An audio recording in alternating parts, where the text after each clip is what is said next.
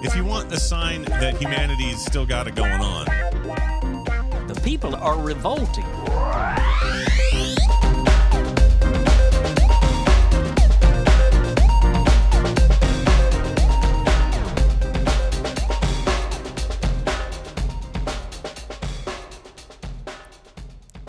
Welcome to People Are Revolting, a daily dose of disobedience. First up is a piece written by Jordan James, published at W R E G dot com.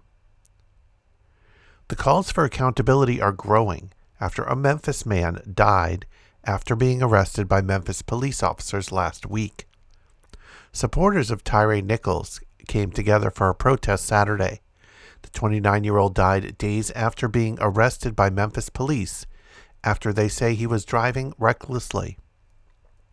Prior to taking Nichols into custody, officers reportedly got into a, quote, confrontation with him, which left Nichols hospitalized. Rodney Wells is Nichols' stepfather. He tells W R E G his son ended up suffering a cardiac arrest and kidney failure because of the alleged beating by officers. Quote, when we got to the hospital, it was devastating. It was almost as though he was killed on the scene, Wells said. All of that still should not occur because of a traffic stop. You shouldn't be on dialysis machine looking like this because of a traffic stop. That's inhumane. It is an outcome that inspired protest outside a Memphis police precinct Saturday as dozens brought their message directly to officers. I feel like this is the time that we need to speak up about police brutality, obsessive force, the killings, the shootings, and have some for real police accountability, community activist Paula Burris said. Among the things Nichols supporters are demanding is the release of the body cam footage of the arrest, which is under investigation by the Tennessee Bureau of Investigation. If you're saying this happened, that happened in your reports, show us, said community activist Cassio Montez. That's what you got the body cam for. We are not accepting anything less. That is a sentiment shared by Nichols' family as they prepared for the unexpected burial of a father, brother, and colleague. We wouldn't be so mad if it was a car accident or something, but you beat somebody to death, and we ain't gonna never be right, Nichols' aunt Tony Carter said. There is no word yet on if there are any plans for the footage to be released. Nichols is set to be buried next week. Here's an additional story also from W R E G dot com, this one written by Shay Arthur. Activists, friends, and family members of Tyre Nichols, the twenty-nine-year-old who died last week after a confrontation with Memphis police, protested outside the National Civil Rights Museum as thousands gathered to mark Doctor Martin Luther King Junior Day. I am a man. Tyre was a man, protesters chanted. Family members say they are hurt, they're angry, they're distraught, and they're calling for those officers involved to be fired and charged with murder. They also demanded the release of police body cam footage from the incident. The demands to see body cam footage from the officers involved in the case and confrontation with Nichols comes less than twenty-four hours after Memphis Police Chief C J Davis and Memphis Mayor Jim Strickland released a joint statement saying officers involved in the traffic stop that ultimately led to Nichols' death have been served notice of, quote, impending administrative action. Nichols' family says the incident made him go into cardiac arrest, left him with a broken neck, and suffering from other medical issues. It doesn't mean anything to me until the officers are arrested and charged. It doesn't mean anything. Those are words. We need action, said Nichols' stepfather, Rodney Wells. The law offices of well-known civil rights attorney Ben Crump told us Monday they're representing Nichols' family in the case. His sister, Kiana Dixon, tearfully told us his family now lives in a nightmare. Our family will never be the same because of a cruel act over a traffic stop, said Dixon. We just want justice for my baby brother. He did not deserve this. They're now calling for the release of the officer's body cam footage and other video captured in the area at the time of the incident.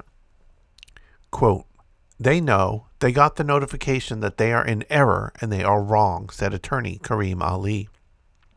The family says Nichols has never been in trouble and he was a skateboarder who liked to take pictures. He was real infectious. You know, when he comes through the door, he wants to give you a hug, said Wells. Tyre's not a gangster. He didn't have a thug bone in his body. Wells, who worked with his son at FedEx, says he's now on a mission. The only thing that has meaning to me right at this point is getting justice for my son. That's it.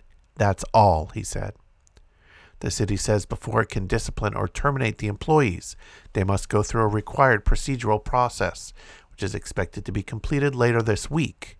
In the meantime, the Tennessee Bureau of Investigation is also conducting a use of force investigation. And finally, a follow-up piece by Philip Jackson, this one published at huff post dot com. Memphis police on Friday identified and fired five officers who were involved in the January seventh arrest and subsequent death of Tyre Nichols, a black driver. Quote, after a thorough review of the circumstances surrounding this incident, we have determined that five M P D officers violated multiple department policies, including excessive use of force, duty to intervene, and duty to render aid. A statement from the police department said, each officer charged was terminated from the Memphis Police Department. Till Friday evening's announcement, the police department had not said much about the circumstances leading to Nichols' death, other than vague references to a confrontation with police following a routine traffic stop for alleged reckless driving. The department has not released body camera footage, though it said it plans to next week. Officials have not disclosed a cause of death, but Nichols' family said he suffered from cardiac arrest and kidney failure. Nichols' family viewed the body camera footage Friday, according to Benjamin Crump, a prominent civil rights lawyer, who viewed the footage with the family. The police department identified the officers as Tadarius Bean, Demetrius Haley, Emmett Martin the third, Desmond Mills Junior, and Justin Smith. The officers are all black men and were employed by the department for at least two years. Mills was the longest employed officer involved in the arrest. He was hired in twenty seventeen. No charges have been yet filed against the officers. Nichols was a former FedEx worker who loved skateboarding in Memphis. Last weekend, local activists released a photograph of Nichols lying on a hospital bed with a swollen eye and facial injuries that sparked widespread outrage in the community. The family held protests during the Martin Luther King Junior Day weekend in front of the city's police station. If you want to check out back episodes of People Are Revolting, just go to people are revolting dot com. You can also follow on Twitter at People Revolting. Keep revolting, and thanks for listening.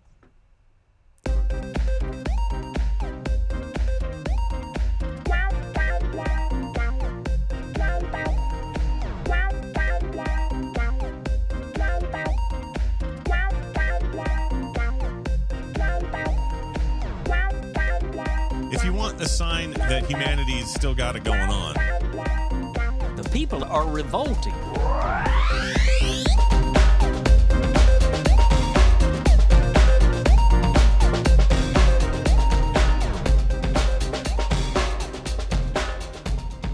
I think you just nailed it.